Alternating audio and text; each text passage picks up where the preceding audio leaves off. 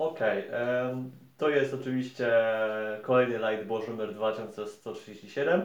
Nie ma w weekend F1, ale jest Race Week, bowiem mamy no najszybkości MotoGP i w sumie MotoGP się głównie zajmiemy. Właśnie poświęcimy MotoGP jakieś 90% tegoż od Lighta Bożego. Witam oczywiście, jestem Grzegorz Piotrowicz, prowadzę e, kanał Grzegorz Motor- Motorsport Piotrowicz i głównym punktem właśnie będzie wprowadzenie do tego weekendu właśnie w MotoGP. Potem będzie takie parę szybkich newsów ogólnie ze świata motorsportu. A na koniec jeszcze będzie właśnie NASCAR, IndyCar, takie dosłownie słóweczko, ale main focusem właśnie będzie owe MotoGP. Myślę, że możemy zacząć od właśnie samego już właśnie wyścigu Grand Prix Francji. Co ciekawe właśnie Grand Prix Francji tenże weekend będzie tysięcznym. Według statystyk, według tego co Dorna policzyła, co zdołali właśnie policzyć, będzie to właśnie tysięczny weekend y, MotoGP w historii tego sportu, co jest sporym achievementem dla porównania. Formuła 1 obchodziła swój tysięczny weekend 4, week 4 lata temu podczas y, Grand Prix Chin, więc no, ta różnica w ilości wyścigów oficjalnie rozegranych y, jest dość znacząca. NASCAR, jeśli by miał liczyć, mm, nie podejmę się policzenia.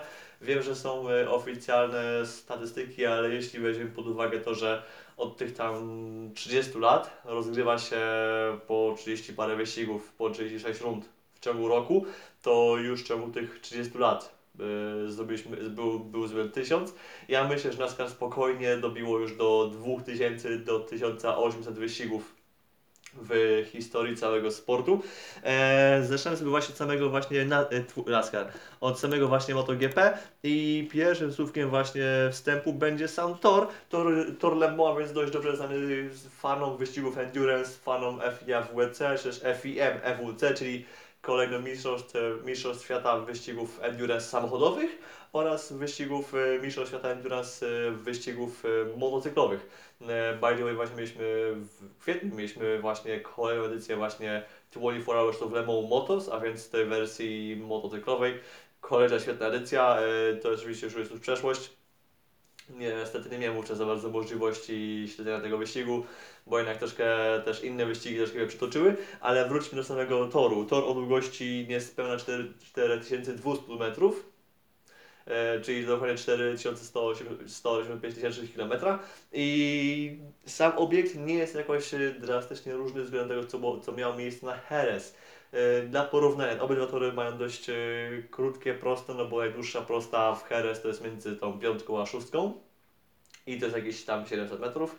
Z kolei na Le Mans najdłuższa właśnie prosta, e, tu mówię o głównej prostej startowej, e, liczy sobie około 674 metrów, a więc też to jest, nie jest jakiś oszałamiający dystans, y, bo chociażby nie wiem, na Kota, czy na Mugello, czy nie wiem, na Katalunii, już nawet nie wspomnę o nie wiem, torach typu, y, nie wiem, E, dobra, Monza, ale Monza nie mamy, nie mamy w MotoGP, no to tamte proste liczą właśnie pod ten 1000-1200 metrów, to już są naprawdę rekordy, to już są giganty, tam już są giga prędkości, co nie zmienia, nie zmienia faktu, że tutaj MotoGP dochodzi do tych tam 290 km na godzinę, więc jest już naprawdę po, pokaźna wartość pokazuje się na liczniku. I teraz sobie tak może szybko przejdźmy po torze, tak jak powiedziałem, obydwa są też takie dość niezbyt szybkie, bardzo kręte. Tutaj już jest, jest już bardziej charakterystyka stop and go, czyli takie już bardziej ostrzejsze hamowania, chociażby weźmy pod uwagę e, zakręty, które? Zakręt e, ósmy, który jest dwuwierzch- dwuwierzchołkowym nawrotem, czy też nie wiem, e, 13-14, więc też dwa finalne zakręty, które też są takim nawrotem, ale takim też dwuczęściowym, czy też nawroty typu 11-12, to też e, tam też dość wolno zawodnicy się poruszają, szykana, szykana 3-4. Czyli ta pierwsza szykana, takie dla samochodów jest to de facto pierwsze hamowanie na, na okrążeniu, dla motocykli e, niekoniecznie.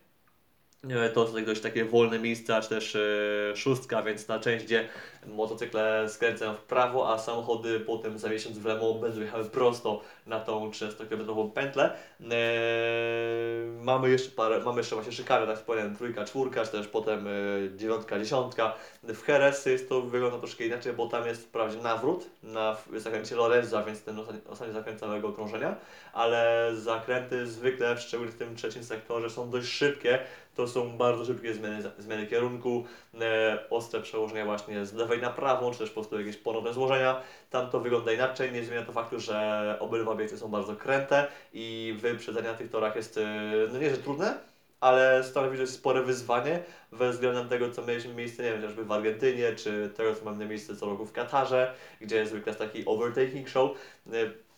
Natomiast y, schodząc już do samego toru, do tego, co właśnie, jakie wyzwanie stoi przed zawodnikami, no to największym wyzwaniem moim zdaniem jest y, ta pierwsza sekcja, więc dwa pierwsze zakręty, które są de facto jednym zakrętem, bo to jest długi prawy łuk, ale jest to bardzo długi właśnie zakręt, który po prostu jest dwuwierzchołkowy, w MotoGP uznaje się go za jedynkę i dwójkę. Długi prawy zakręt, gdzie pod ogromnym stresem znajdują się opony, są one bardzo mocno obciążone, też bardzo ważne jest, aby utrzymać ten odpowiedni balans, bo przód lubi uciec, tył może uciec, tam może sporo rzeczy pójść źle, a jeśli weźmiemy pod uwagę to, że w niedzielę czy też sobotę do sprintu wbija tam cała stawka ponad 20 zawodników, yy, wszyscy na dość chłodnych oponach, na chłodnych hamulcach, to sporo niefajnych rzeczy tam się może wydarzyć i zwykle jest tak, że ta pierwsza szykana, czy to w wyścigu 24-godzinnym, czy w wyścigu MotoGP w Grand Prix, no to zwykle ta pierwsza szykana zawsze pochłania jakieś właśnie paru, paru zawodników, ktoś albo tam szeroko wyjedzie i sporo straci, albo się wywróci i straci jeszcze więcej, więc to, że będą wywrotki w pierwszej szykanie, trójce, czwórce, to jest e, niemalże pewnik, ale po wyjściu z czwórki też nie jest łatwiej, ponieważ tamte miejsce też łatwo chociażby złapać uścisk tyłu, bo tam też, tam też z jakiegoś powodu e, bywają problemy z uzyskaniem pełnej przyczepności, z wydobyciem jej właśnie z motocykla. Odnośnie konkretnych maszyn troszkę sobie powiem troszkę później, no ale właśnie w, na wyjściu z czwórki też nie bywa zawsze, nie zawsze jest łatwo. E, potem jest zejście przez piątkę taki szybki lewy łuczek, który nie jest jakimś szczególnym wyzwaniem. Większe wyzwanie stanowią dwa kolejne zakręty, a więc zakręty numer 6 oraz zakręty numer 7. E, To jest kolejno długi prawy łuk, taki e, wyprofilowany na zewnątrz, że zewnętrzne zakręty jest troszkę niżej niż wewnętrzna, co oznacza, że te motocykle są troszkę odciążone i opony nie do końca dobrze trzymają w takich miejscach, co sprawia, że czasem będą, będą się pojawiały uślizgi przodu. E, I trzeba się z tym, w tym miejscu właśnie bardzo ciężko atakować, bardzo ciężko w ogóle ten zakręt pokonać, a niektórzy właśnie pokuszają, pokuszą, kuszą się nieraz na jakąś e, próbę walki, na próbę zdobycia pozycji. W każdym razie sporo tam się w tym miejscu też będzie działo. Potem mamy też zakręt e, siódemka, to chyba jest tak zwana La Chapelle. Jeśli się nie mylę, czyli, po prostu kaplica, tak to możliwe, tak to się nazywać. Mo, tak się nazywa. Tam też jest właśnie taki profil zakrętu zastosowany, że też e, te opony mają właśnie problem z wydobyciem pełni i przyczepności. Też czasem bywa tak, że, że gdzieś tam przód, tył może uciec. I w tych miejscach sporo też będziemy mieli wywrotek, no ale jeszcze, idąc jeszcze dalej, gdzie jesteśmy już głęboko w drugim sektorze, e, wychodząc z drugiego sektora, e, potem mamy tą wspomnianą już ósemkę, więc ten dwuwierzchołkowy prawy nawrót e, składający się z takich dwóch 90-stopniowych zakrętów, które łącznie nam dają nawrót o 180 stopni, matematyka.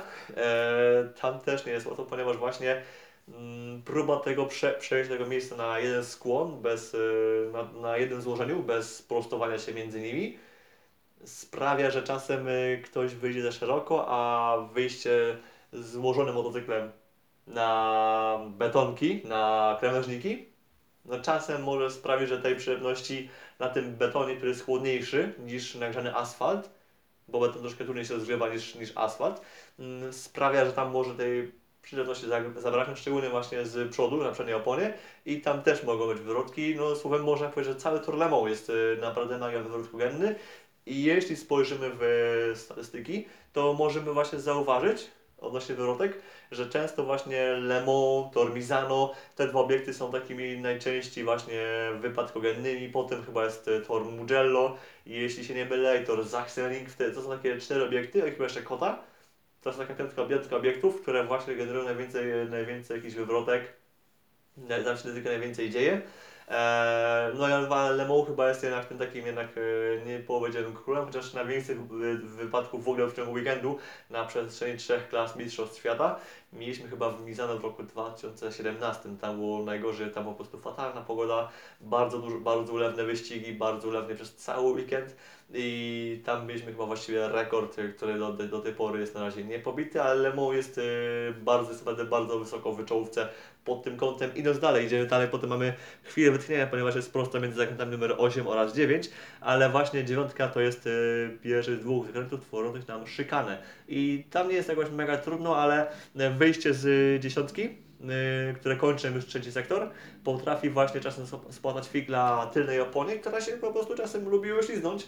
E, Szczególnie właśnie wyjdziemy na krawężniki zbyt szeroko, no to tam, tam też nie jest, nie jest za fajnie i tył się może uśliznąć i może być highside na przykład. To jest no bardzo takie niepożądane. W wyścigach Moto3 może być tam sporo właśnie tego typu sytuacji. Oczywiście w Moto3 może mieć w sumie wszędzie inne, bo w sumie klasa Moto3 jest inbą w, sama w sobie.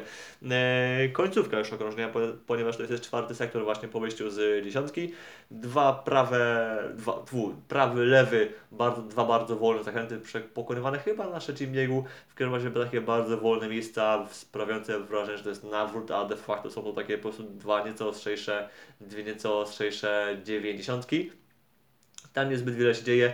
E, jedynym większym wyzwaniem w tym miejscu jest to, że na wyjściu z 13, 12, a więc drugiego z tych e, dwóch zakrętów, mamy zjazd do alei serwisowej. Tam nieraz e, mają miejsce różne takie nieporozumienia w treningach, kwalifikacjach, bo nie wiadomo, czy ktoś e, zjeżdża, czy zostaje na kolejne okrążenie. Tam czasem mogą właśnie dziać się takie różne porozumienia właśnie w ciągu sesji tych mierzonych. W wyścigu tam będzie raczej e, po prostu będzie regularna walka. No i finał, zakręt, finał tora, więc y, zakręty 13, 14 i wyjście na prostą 13, 14. To jest bardzo podobny kasus jak z ósemką, czyli też jak ktoś chce pokazać to na jeden skłon, to jest już w ogóle niemożliwe, ponieważ odległości między 13 a 14 są większe niż między wierzchołkami ósemki. No sprawia, że sprawia, że pokonanie tego jeden skłon jest niemożliwe. Jak ktoś próbuje tak zrobić, no to najczęściej albo łamie limity toru, albo zaraz y, uślizgnie mu się przód i zaraz będzie leżał wyjście na prostą, na dość tą, na tą prostą długości około tych 600, met 600 metrów y, około. No I mamy koniec okrążenia. Czasy, jakie, może, jakie możemy się spodziewać, yy, spróbuję też do, dla referencji, no to minuta 30. Yy, e, to jest taki all-time record e, yy, Peko Baniai. Yy, jeśli chodzi o best race lap, to jest minuta 31 wykonana na suchej nawierzchni, na suchym torze. To jest, to jest bardzo ważne do podkreślenia. A prędkości, by teraz yy, się poprawię, ponieważ powiedziałem około o, o 290, ale maksymalną prędkość, jaką zanotowano w punkcie pomiaru prędkości, no to jest yy, 320 23 km na godzinę. I skoro mówię o suchej nawierzchni, no to ja muszę zmartwić tych, co właśnie liczą na suche ściganko w ten weekend, bo prognozy pogody, przynajmniej takie jak ja patrzyłem jeszcze przed rozpoczęciem Lajta Bożego, wskazują na to, że no sucho nie będzie. Lemon ma taką, ma taką y, przywarę, że albo jest y, sucho i grzała totalna i jest upał, albo jest e, deszczowo przez wszystkie trzy dni. E, Arek Sorowiecki ma też pewnie różne z tym doświadczenia, ale właśnie o tej porze roku w Lemon, ten początek maja, ta pierwsza, gdzieś tam w tej połowie maja, zawsze, bardzo często jest tak, że mamy właśnie albo totalny właśnie upały parówę, chociażby rok, zeszły właśnie, albo rok 2017, no albo jest y, y, za- pochmurno, pokropi albo uleje w ogóle przez wszystkie trzy dni. Nie ma tak, że pogoda się zmienia któregoś, któregoś tam dnia nagle czy coś tam. Nie, jest po prostu wszystkie trzy dni są zawsze mniej więcej tej samej pogodzie, bez większych jakichś wahań i tak było chociażby chyba w roku 2021, gdzie wygrał wtedy Jack Miller po podwójnej karze, tak było w roku 2012, no i zobaczymy jak to będzie miało miejsce w ten weekend. No, możemy spodziewać się właśnie ze sporych, e, ilości jakichś mniejszych, większych wywrotek. Miejmy nadzieję, że będzie, obędzie się jakichś bez większych e, niebezpieczeństw, e, że będziemy mieli bardzo fajne show. I przejdźmy sobie teraz do omówienia, do takiego szybkiego właśnie omówienia tego, co może, kto może się jak pokazać w ten weekend, jaka może, jaki może być układ w stawce. No na pewno, na pewno w czołówce będą Ducati, to jest, to jest, nie ma, nie ma co nawet z tym dyskutować, to jest brane wręcz jak, e, jak amen w pacierzu, to jest po prostu pewne i nie ma, nie ma z tym żadnej dyskusji, tylko pytanie ile tych Ducati będzie, ponieważ Pecco Bagnaia pokazał, że jest mocny w prawie każdych warunkach. Tam wiadomo, że w Argentynie na tym deszczu, nawet na tym deszczu w niedzielę, no dopóki nie miał gleby, to i tak to P2, P, P2, P3 byłoby pewne. No ale Peko pokazał, że faktycznie prawie każde warunki nie są mu straszne ogólnie pod kątem prędkości, ale inaczej jest y, z tym utrzymywaniem głowy, y, czy po prostu też trzymanie się z błędów. No chociażby mieliśmy wywrotkę jego w Nakota w niedzielę, gdzie było ultra gorąco. Mieliśmy wywrotkę w niedzielę w Argentynie, gdzie było oczywiście chłodno, był deszcz, czyli widać, że w takich ekstremach e, bywa z nim różnie. W normalnych warunkach w Hiszpanii no były, był, było idealnie, było po prostu e, unstoppable. Natomiast e, zobaczymy, jak to będzie teraz znowu wyglądało na, na, na tej niepewnej pogodzie, ponieważ tak jak powiedziałem, Lemą będzie albo deszczowe, albo będzie ukropne, a wszystko wskazuje na to, że będzie chyba jednak deszczowe. I może to bardzo mocno wywrócić rywalizację do góry nogami. Też może nie wiem, czy do góry nogami, po prostu może mocno przemieszać stawkę. Peko pokazał, że jest naprawdę, że, jest, y, że ma prędkość i że już się rozkręcił. No ale chociażby rok temu wyglądało to inaczej. Zwykle u niego te początki sezonu są różne. Na razie znów się udało wygrać i objąć z powrotem prowadzenie w Mistrzostwach Świata, ale na przykład rok temu, gdzie Peko walczył tam P, P4 albo na tym podium, e, no z bardzo głupim błędzie, przewrócił się chyba w ostatnich dwóch zakrętach, gdzie błędem miało być między głównie chyba to, że po prostu stracił na chwilę koncentrację, ponieważ patrzył na telebim, obserwując to, gdzie są jego rywale, jaka jest tam mniej więcej jego strata do, ten, do zawodników przed nim, za nim i tak dalej, z kim walczy, kto go może dogonić. E, próbował gdzieś to może wyczytać i to miał być między innymi właśnie powód wywrotki, więc mam nadzieję, że Peko tym razem tego będą nie pełni nie, nie będzie takiej po prostu kabały, bo to było troszkę śmieszne, że takie też miało miejsce. Oczywiście zawodnicy właśnie cały czas się fokusują na tym, czy e, ktoś za nim, przed nim, e, próbują wszystko to wyczytać i tak robi każdy, każdy w stawce, ale no ten błąd, ta, ta przyczyna wypadku troszkę brzmiała właśnie tak troszkę komicznie, chociaż wiem, że to jest, to jest realna sytuacja i takie po prostu miejsce, takie momenty po prostu mają miejsce i to nie jest nic jakiegoś takiego śmiesznego, ale po prostu sam auto, autokontekst troszkę tak brzmi właśnie komicznie, ale koniec końców tak mówię, to jest, to jest e, zawodnicy po prostu szukają przewagi wszędzie, nawet właśnie w tym, że gdzieś tam widzą telebimy, i obserwują, gdzie są ich rywale, z kim będą walczyć. E, na pewno właśnie mosty będzie Peko, mosty będą właśnie Ducati. Pytanie, czy będzie tych Ducati więcej. Marco Bezzecchi czy Luca Marini pokazują, że faktycznie e, GP22 prędkość ma, że szybkie jak najbardziej są, że w kwalifikacjach potrafią dowalić konkretny rezultat, że w sprincie też coś tam potrafią dowalić. I właśnie jestem ciekaw, czy będzie w sprincie, czy w głównym wyścigu jak to może wyglądać, no bo Bezeki znów widać, że chyba nam wrócił, e, wrócił, że e, gdzieś troszkę przypomina nam się ten zeszły rok, że Bezeki było, bywał piekielnie szybki, że ta prędkość była kosmiczna momentami na tym, na, tym, na Ducati Team VR46 ale bywał też tak, że zaraz po pokazaniu prędkości to pokazywał też nam się w żwirze e, z w piasku, czy, znaczy, czy z głową po prostu na poboczu, wylądował po prostu na pozatorem, e, więc i ten, i fajnie byłoby właśnie zobaczyć, czy może uda mu się gdzieś tą stabilność złapać, bo właśnie to był jeden z jego największych problemów w, w zeszłym roku, że bez był mega szybki. Miał mega prędkość i jak już doszła posiadał do podium w Assel, to potem naprawdę już miał tą drugą połowę sezonu, miał już wręcz kosmiczną i gdyby, gdyby wcześniej taki sezon złapał, to myślę, że walczył z Aleszem Espargaro o czwarte miejsce w klasyfikacji generalnej i byłby znacznie bliżej czołówki. Natomiast no cóż, no był debiutantem, więc musiał się, musiał się jakoś po prostu najpierw do tego sprzętu zaadaptować, ale teraz wymaga się od niego troszkę więcej i jak na razie jest y, wiceliderem klasyfikacji generalnej. Bezeki nam traci punktów ile? Eee, moment, moment 22 punkty nam traci do, ten, do, do PK, więc yy, niby całkiem sporo, ale no jest najbliższym rywalem jak na razie. Yy, I teraz zobaczymy, który z nich będzie równiejszy w tym czasie, bo obydwoje, mówię, są szybcy, oboje mogą wygrywać wyścigi. Tylko teraz pytanie, który z nich yy, popełni mniej błędów bo tak to się może nam rozstrzygnąć najbliższe parę wyścigów. A oczywiście nie miejmy złudzeń, no są, ale w tym momencie trudno mi powiedzieć, żeby Peko Baniaja mógł zrobić cokolwiek innego niż e, zdobyć Mistrzostwo Świata, ale to na, nic innego się raczej szczególnie nie zanosi.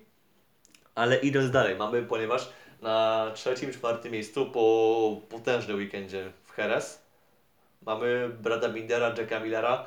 Mało kto, znaczy zapowiadano, że faktycznie duet KTM może być, y, może postawić progres, może postawić krok naprzód, bo RC16 zostało też y, nie że przebudowane, ale ten rozwój, jaki wydarzył się właśnie w zimę, to cały czas jest jakiś tam rozsądny progres po tym kiepskim roku 2021. W zeszłym roku pokazywali, że faktycznie Brad Binder pokazywał, że w wyścigach jest e, potężny i Oliveira też bywał mocny, no ale został w tym zespole tylko Binder, do niego do- dokoptowano teraz Jacka Millera.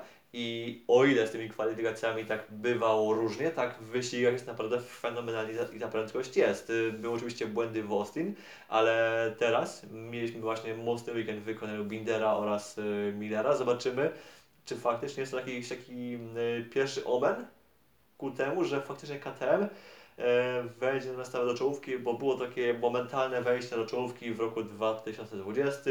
Bywały wyskoki w roku 2021, w zeszłym roku były dwa wygrane Olivery w deszczu, y, więc tak bywało różnie, tak, nie? Tak, tak lepiej, gorzej, coś tam, coś tam, gdzieś tam ta forma tak skakała, gdzieś tam było lepiej, bywało gorzej.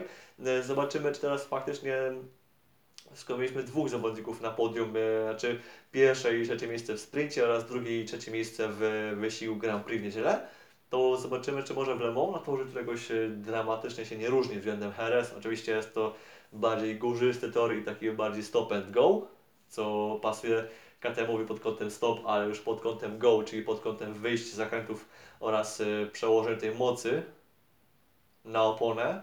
W taki sposób, by to moto się nie ślizgało, by oddawało dobrze moc, by elektronika dobrze działała. No, z tym w przeszłości bywały problemy. Dobrym momentem jest to, że faktycznie i Binder i Miller potrafią do kurwa wejść i potrafią jakiś tam dobry rezultat skleić.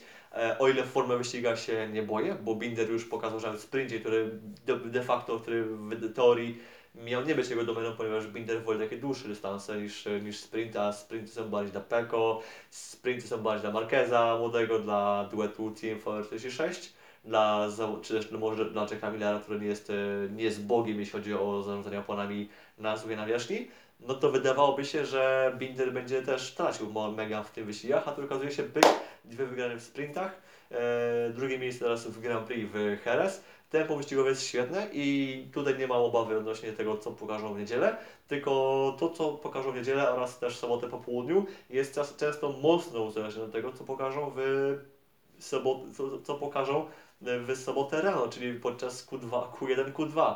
Tego, gdzie się zakwalifikują po piątkowych właśnie treningach, e, tych, które nam dają, nam na to, nam to, kto wejdzie od razu do Q1, kto wejdzie od razu do Q2 i potem kto walczy w barażach.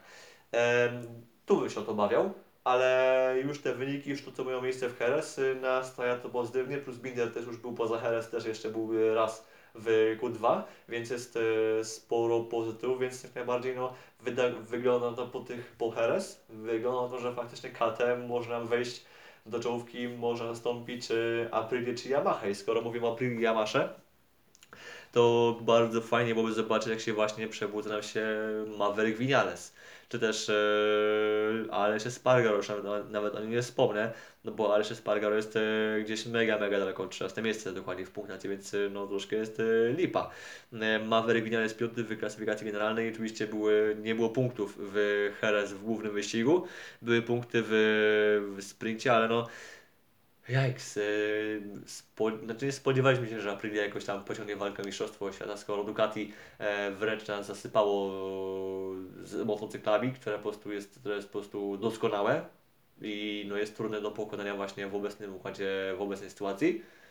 E, no ale żeby jeszcze stracić do KTM-a, gdzie Aprilia naprawdę cały czas robiła rozsądny postęp, ten progres był bardzo fajny, e, cały czas były kroki do przodu z roku na rok i teraz troszkę powoli tak, e, teraz muszą bardziej walczyć o to, by nie, nie spaść za KTM-a. Troszkę to nie, nie najlepiej wygląda, oczywiście też nie pomogło w tym wszystkim też to, że Miguel Oliveira jeżdżąc na prywatnej maszynie, no też nie mógł zbierać punktów do klasyfikacji producentów i to też im nie ułatwiło spraw. Oczywiście z punktu widzenia rozwoju Oliveira pewnie nie ma, nie jest jakoś tam mega istotny, bo jeździ maszyną zeszłoroczną, jego części, jakie on dostaje, to są bardziej używki po prostu z zeszłorocznego pakietu.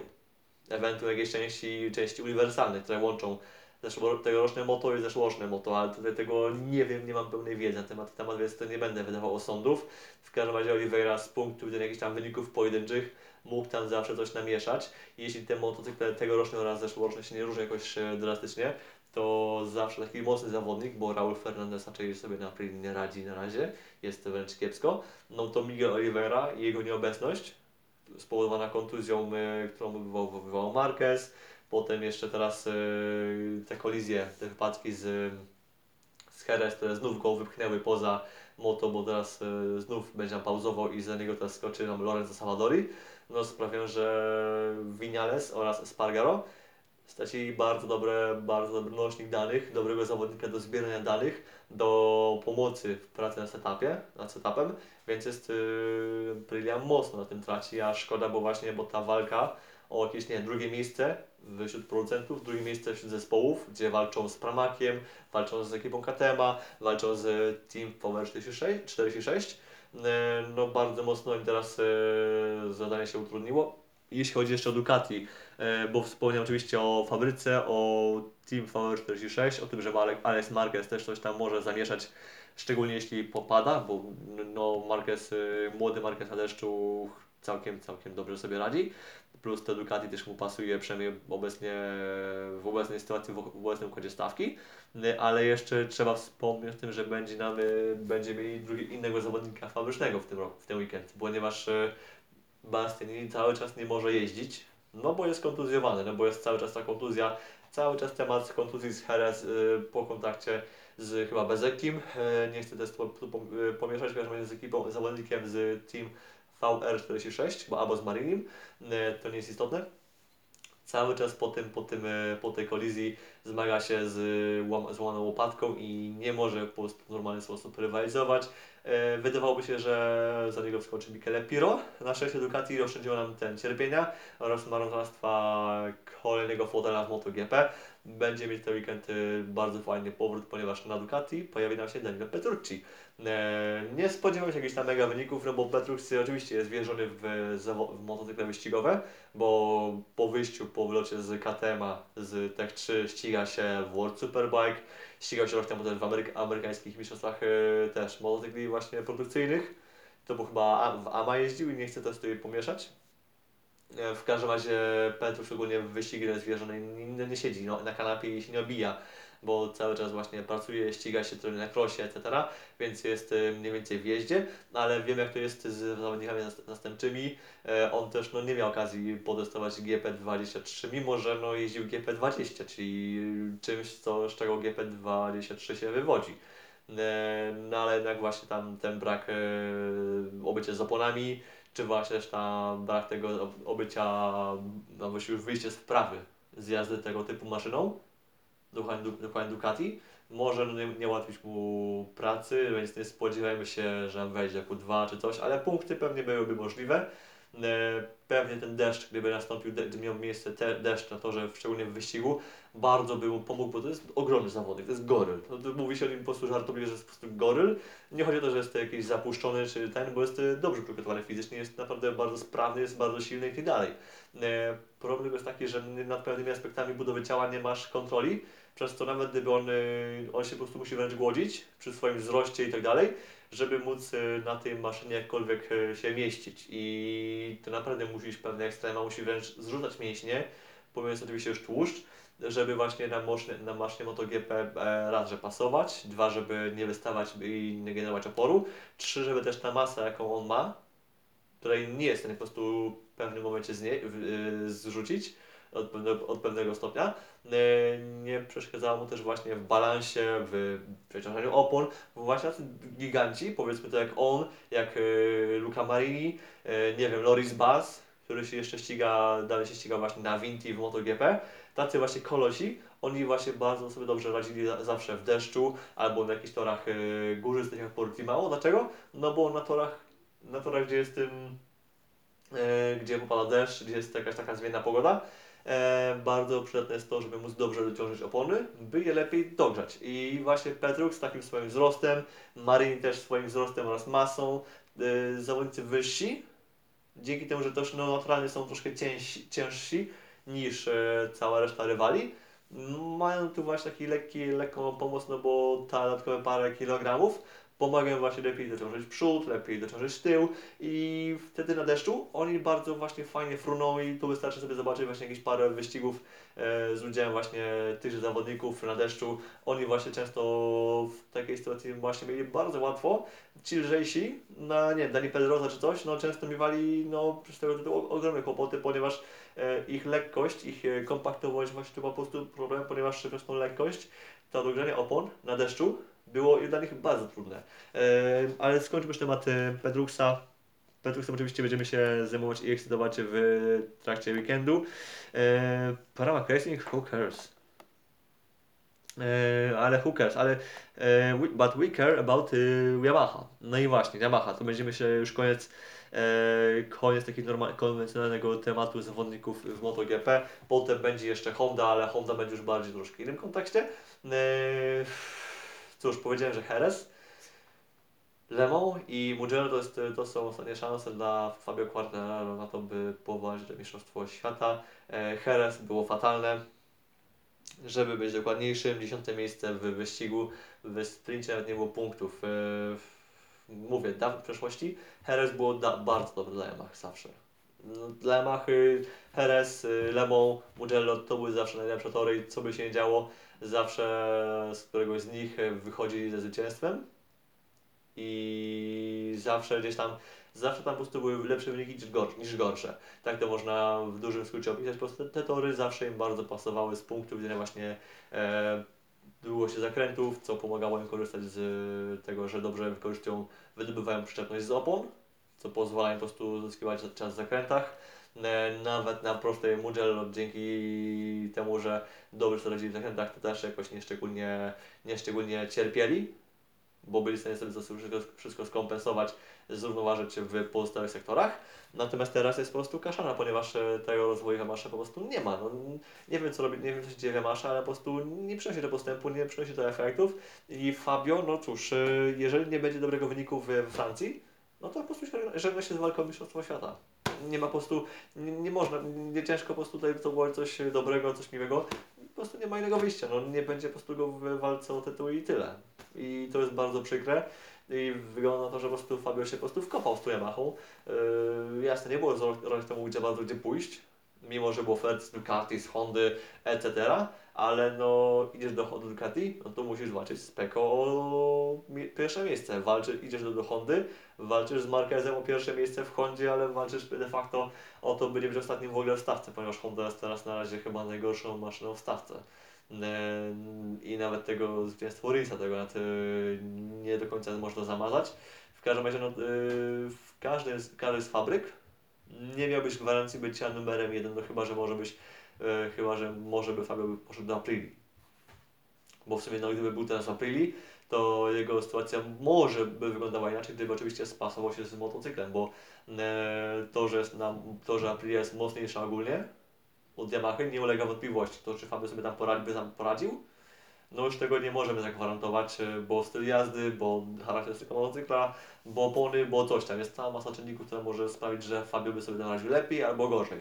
E, Tego się nie dowiemy, póki on tego po prostu sam nie sprawdzi na własnej skórze, a my tego nie będziemy mogli zaobserwować po prostu przez telewizor czy przez trybunę. E, No i cóż, to jest ostatnia szansa na Fabio w tym roku. Nie ma, jeżeli, jeżeli nie uda się w, w Le Mans, nie uda się za miesiąc w Mugello, po prostu nic nie będzie. No, no sorry, po prostu nie będzie walki o Mistrzostwo Świata. To jest przykre.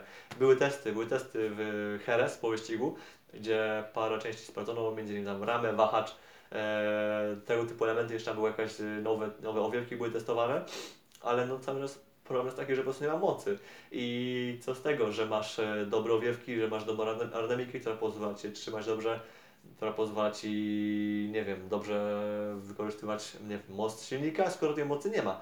Co z tego, że masz e, dobry wahacz, czy że możesz tam dobrze pracować, e, możesz lepiej czuć w zakrętach, skoro po, po wyjściu z nich e, no Ducati, KTM, wszyscy im spalają wrotki i stawiają Cię po prostu w, w chmurze pyłu. Po prostu nie istniejesz. Więc Yamaha po prostu znów e, nie wykonała pracy z silnikiem i to, że tam były jakieś gadki o tym, że tam jakieś prace, że jakiś rozwój był, etc.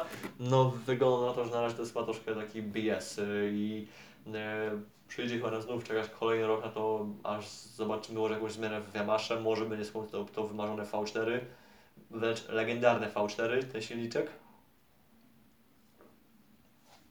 No ale who knows. Franco Morbidelli e, po tym lepszym, po tej lepszej Argentynie znów nam wróci do, ten, do, do stałej śpiewki. Chociaż nie było najgorsze, znaczy nie było ogólnie aż tak źle, no bo ósme miejsce w, w Kota, 11 miejsce w Jerez, ale gdyby Fabio nie miał tej kary, troszkę takiej dziwnej kary, za bardzo dziwną kolizję, no to no Fabio byłby troszkę wyżej, ale nie, nie, cały czas nie byłby to podium. Odnośnie kar, no właśnie, skoro mówimy o karach yy, i tego typu uciekach i sytuacjach, no to yy, Mark Marquez nam wraca do Grand Prix, do, wyścig, do ścigania w MotoGP. Wróci nam właśnie z przerwy, z kontuzji, no po prostu skończył już e, swoją kontuzję, skoro mówimy o karach. Pierwsza rzecz, Mark Marquez nam wraca, przeszedł już testy medyczne, więc został już, dostał zielone światło, światło do lekarzy, więc może startować w tym weekendzie. Druga rzecz, która jest chyba jeszcze ważniejsza, no bo jego karę wręcz oficjalnie już anulowano. Komitet, który się zebrał, do, którego apelowała Honda, powiedział, że e, tak, sędziowie wy- wydali karę, e, nałożyli karę na Marka Marqueza, ale nałożyli karę na Grand Prix Argentyny. Na Grand Prix Argentyny Marqueza nie było, więc kary odbyć nie można było i nie ma możliwości, by ją przenieść na inny weekend, więc sędziowie się oficjalnie ośmieszyli. Brawo! I teraz czy coś tym zrobią? Nie wiem. Mam nadzieję, że przepisy w końcu zostaną przepisane od nowa, że w końcu zostaną jakieś tam dziury połatane, bo to jest śmiech na sali. No ale najgorsze to, że to nie jest jedyna jakaś taka luka, problemy z tym, jak działają sędziowie, bo mieliśmy Grand Prix Hiszpanii, które było jedną wielką kontrowersją, bo mieliśmy tam e, ostrą walkę Peko z KTM-ami, mieliśmy tam jeszcze ostrą walkę z Maverickiem i RS-em, etc. Było tam, było tam sporo zabawy w czołówce, ale głównie jak e, banianie KTM i KTM-y. E, W pewnym momencie mieliśmy kontakt, e, taką lekko kontaktową walkę e, Peko z Millerem w głównym wyścigu w niedzielę. I co się okazuje, w tych 990, w tych 999 wyścigach, a właściwie 998 wyścigach Grand Prix, jakie miały miejsce do tej pory, taki kontakt był fajny, wszystko było ok, nie było problemów. Peko natomiast zrobił to samo, co prawie każdy robi w MotoGP, więc tak lekko gdzieś tam dotyka rywala po wewnętrznej, lekko tam delikatnie go trąca, nie żeby go tam wybić z rytmu, nie żeby go gdzieś tam wypchnąć z toru, nie żeby, nie żeby gdzieś tam go wyrzucić z toru, tak się delikatnie może na nim opiera, bardzo, naprawdę bardzo niewinny kontakt, który nie szkodzi nawet za bardzo rywalowi, co się okazało, jep, kara, oddaj pozycję. To było wręcz po prostu jakaś, e, jakieś kuriozum, bo przez, przez wszystkie te 70 par lat ścigania, e, jakie miało miejsce w MotoGP, czy w klasie 500cc, czy jeszcze w innych iteracjach e, motocyklowych mistrzostw świata, nie było takie, takiej sytuacji, żeby na, za takie coś karać. To był jakiś po prostu absurd i wygląda na to, że po prostu, że problem z przepisami czy z sędziami jest po prostu głębszy, że to nie jest tak, że jakiś jeden przepis e, źle zinterpretowali, tylko jest tam jest cała masa. Widocznie wygląda na to, że cały regulamin chyba trzeba może przepisać, albo po prostu znacząco go zmodyfikować, albo po prostu uszczęść pewne luki, bo wydaje mi się, że bo to wygląda po prostu jakby sędziowie po prostu wyłapali jakąś lukę i w troszkę nieumiejętny sposób ją zastosowali.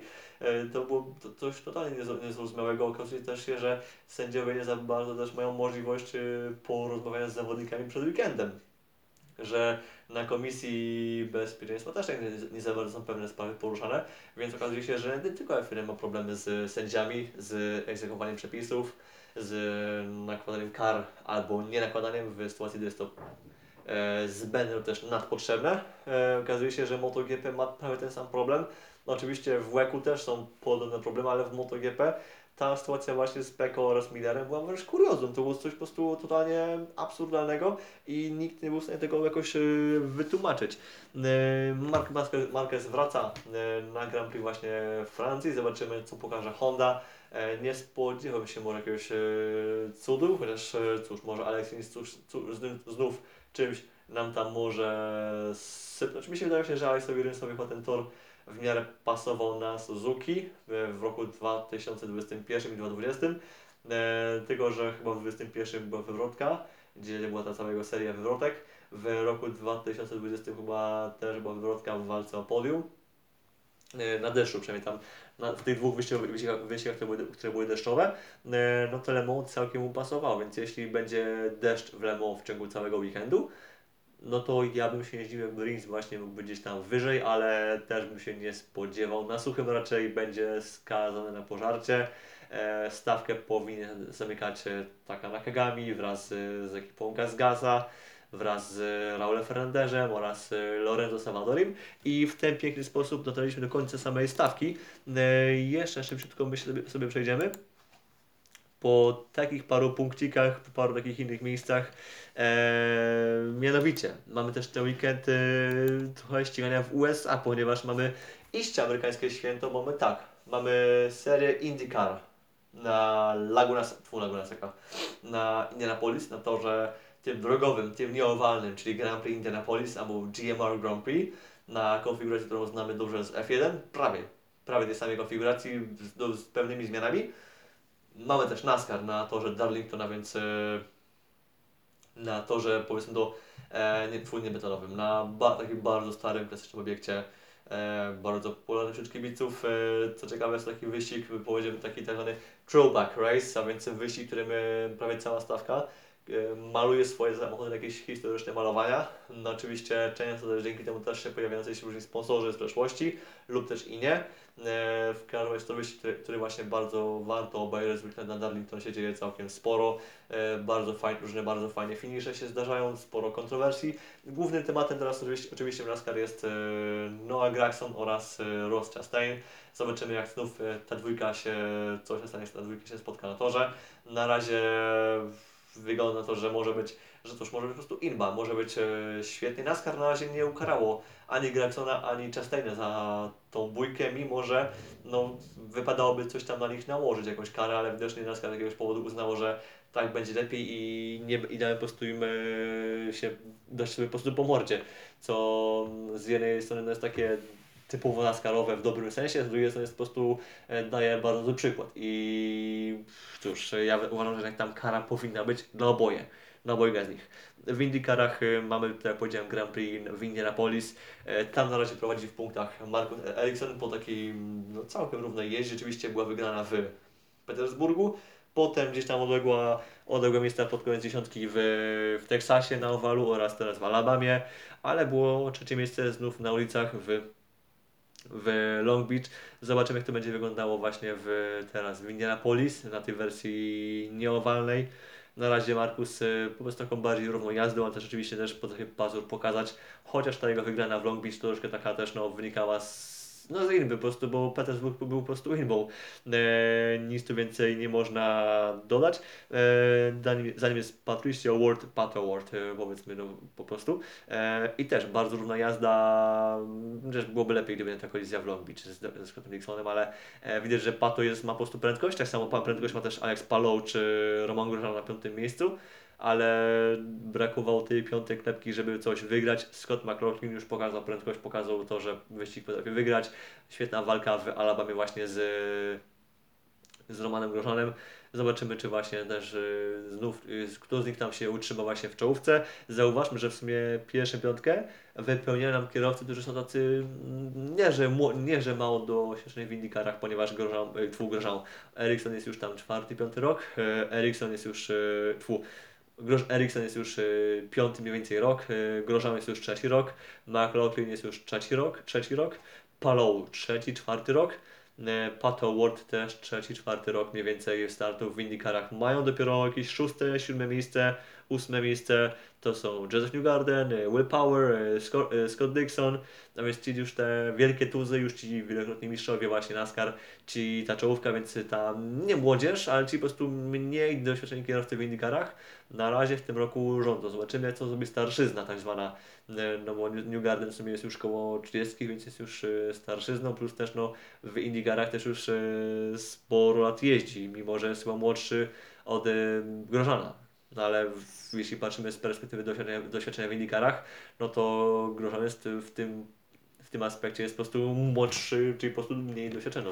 Mniej, mniej doświadczony. Zobaczymy, e, jak to będzie wyglądało. Oczywiście po, po tym weekendzie rozpoczyna się tak zwany e, nie Month of May, ponieważ Month of May, of May już, już trwa, ale e, dobra, na pełną parą ruszą już testy przed e, Indy 500, oczywiście już były testy na koniec kwietnia, testy ewaluacyjne dla, dla młodych kierowców.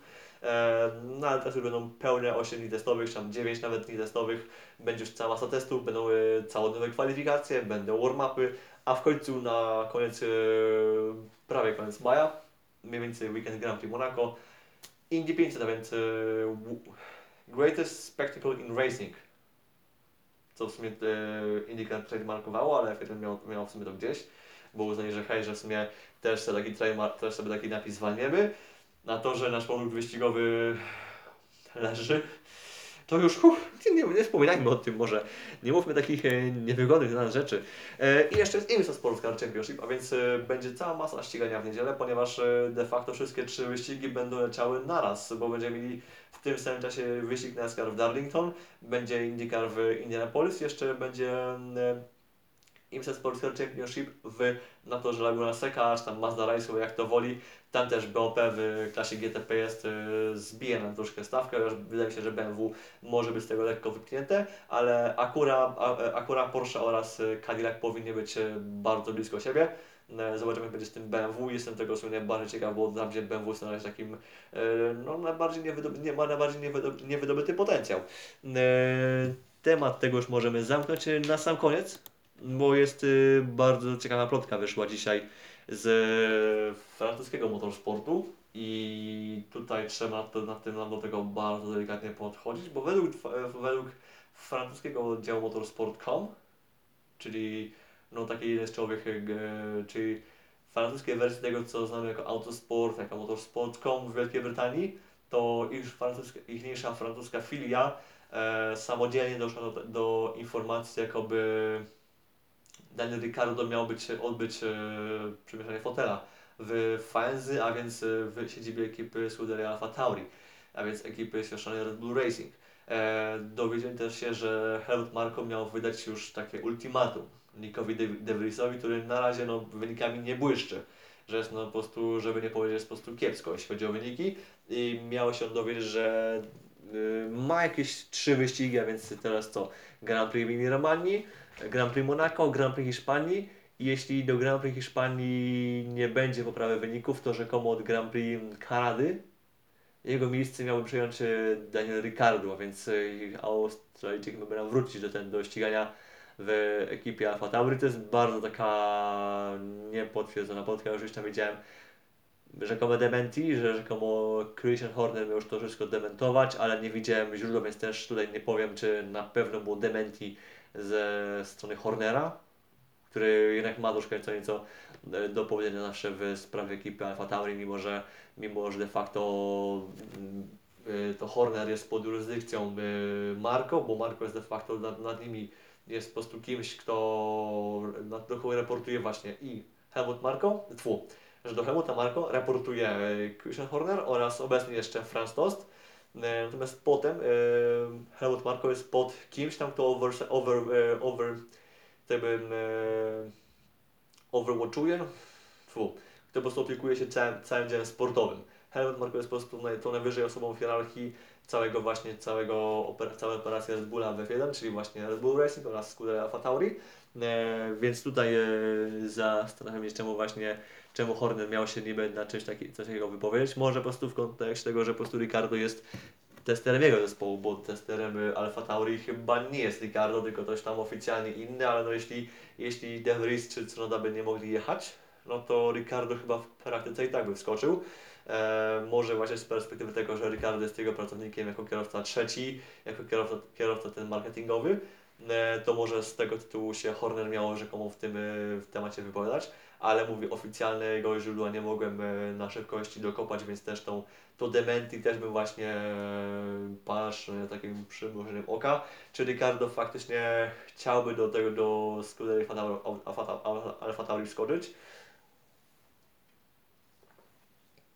No pewnie w samej najlepiej, czy czy nie, ale e, biorąc pod uwagę to, że to jest e, obecnie najsłabsza ekipa, najsłabszy samochód, najgorszy właściwie samochód w stawce, który ma na razie tylko dwa punkty, dwa punkty zdobyte przez Tsunodę. Do tego też e, był rok temu kuszony przez Hasa, a więc też no, ekipę z drugiej połowy stawki, ale jeździ Hasem, a jeździ Satem. No to Hasem chyba jednak się, ma się większe szanse na punkty i Kevin Magnussen oraz Nico Hülkenberg Na razie pokazali, że faktycznie coś tam może tym wydoić. Oczywiście to są bardziej punkty pojedyncze, bo no, w tym roku punktowanie, jeśli się nie jest e, Red Bullem, e, Ferrari, Aston Martinem, Mercedesem czy Alpine, wygląda w ten sposób, że po prostu jedziesz na, pie- na miejscu 11 i patrzysz na to, czy, ktoś nie popełnił błędu, e, czy ktoś się nie zepsuje, czy ktoś się nie rozbije. I zbierasz po prostu hapy. No, pokonanie Alpin to jest maksimum, na jakie mogą liczyć kierowcy, no bo już tej czołowej czwórki, no już po prostu nie ma szans, by się przeskoczył w normalnej sytuacji, w normalnych okolicznościach, nie ma, nie ma na to po prostu wyjścia, więc e, e, z, e, biorąc wszystko to pod uwagę, no jeśli Ricardo nie miał, możliwości jazdy w Alpin, no to e, faktycznie dzieje mu się, że, nie chciał mu się nigdzie indziej iść. Chociaż e, uważam, że idąc do Hasa, no przynajmniej by miał po prostu styczność z samochodem F1. No, nie chciał tego, no to cóż, nie będzie miał. E, perspektywa wejścia do SAT, no to też e, to się może różnie skończyć. E, no bo albo może pokonać Tsunodę i wtedy będzie fajnie, w- zrobi to, co oczekiwano od niego, ale jakoś go to szczególnie nie wybije, no bo hej, tak, doświadczonego kierowcę, spodziewalibyśmy się, że pokona Tsunodę. Raczej, no przepraszam, ale po prostu to jest nie, nie jest oczywistość, ale po prostu no, wyobrażamy sobie może scenariusz, w którym Ricardo dostaje bęcki od e, Tsunody. Ja, ja nie szczególnie, bo jeżeli, ale jeśli takie coś się wydarzyło, jeśli by Ricardo przegrał z Tsunodą, to właściwie już jego kariera jest już e, skończona. E, Norris e, to oczywiście był pierwszy case, ale jakby jeszcze go Tsunoda skopał, to właściwie już mógłby się po prostu żegnać, nawet ta postawa na miejsce kierowcy trzeciego nie miały po prostu sensu, bo on wie, że no, przegrywając z Tsunodą, więc kierowcą okej, szybkim, ale jednak takim bardzo nieregularnym momentami, takim bardzo temperamentnym, kierowcą, którego nie uznaje się z jakiegoś, z jakiegoś e, wybitnego zawodnika, oczywiście jest dobry, ale nie jest wybitny. Na Ricardo uznawał się za wybi- wybitnego, przynajmniej do, do momentu odejścia z Red Bulla albo odejścia z Renault. Uznawał, uznawał się go za kierowcę, który po prostu ma potencjał na mistrzostwo świata. No, gdyby taki kierowca przegrał właśnie z Tsunodą przez tę ileś tam wyścigu, przez tę tam resztą resztę sezonu, no by to bardzo, bardzo kiepsko wyglądało, by właściwie jego kariera w F1 byłaby po prostu już skończona. Na ile jest to realne, zobaczymy. No po prostu poczekamy do Grand Prix, do Grand Prix Hiszpanii. Albo właśnie po tym wyścigu zobaczymy wylot y, De Vriesa z zespołu, albo nie. E, no fakt jest taki, że De Vries po prostu na razie wynikami odstaje mocno, jest e, znacznie słabszy od Tsunody. Zobaczymy, czy Ricardo, gdyby tam skoczył do tego auta, czy byłby może w stanie właśnie być na poziomie Tsunody, może za nim, a może pokazałby, że hej, że potencjał tego auta e, AT05 jest jeszcze wyższy i okazuje się, że to nie jest aż, takie, aż taki badziew i że tym można normalnie punktować. I gdyby nagle Ricardo z kolei właśnie pokonał e, Tsunoda, więc ten pier, pierwszy scenariusz, e, gdyby właśnie Ricardo był w SAT, no to z kolei by- byłoby killerem dla Tsunody, bo na razie Tsunoda zbiera takie, em, powiedziałbym, całkiem pozytywne recenzje.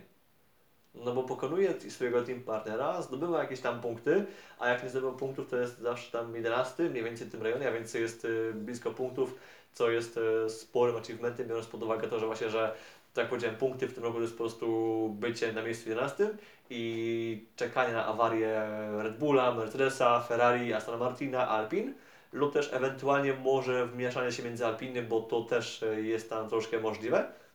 No to biorąc pod uwagę tę okoliczność, no to yy, no, robi dobrą robotę, tylko niestety przez to, że nie ma, nie ma topowego partnera, bo jego partnerem jest Nick De Vries, e, bardzo niedoświadczony kierowca w, w F1, no przez z tego powodu nie możemy ocenić to, czy, czy to, co wydobywa z auta Yuki, czy to jest y, pełnia potencjału. Who knows? Yy, tego wszystkiego się dowiemy po prostu w czasie. Na razie, tak jak powiedziałem, Grand Prix Francji. Serdecznie zapraszam, to będzie bardzo fajny weekend. Yy, może będzie jakiś overtake- overtaking fest jak w Argentynie, ale sprint powinien być imbowy. Jeśli będzie deszcz, to już w ogóle będzie cudownie. I myślę, że to byłoby na dzisiaj wszystko. Cóż, jak najbardziej dziękuję też za, za uwagę, za, za interakcję i tak dalej. E, Ja zapraszam na kolejne vlogi też, też do swoich innych produkcji typu onboard toru, starego toru Spa Francorchamps, do rozmowy z Albertem Kosztą, do rozmowy z Kubą Śmiechowskim po w Spa. E, Jest całkiem sporo tego fajnego konten- kontentu, który teraz się staram sprowadzać oraz robić oraz go uploadować.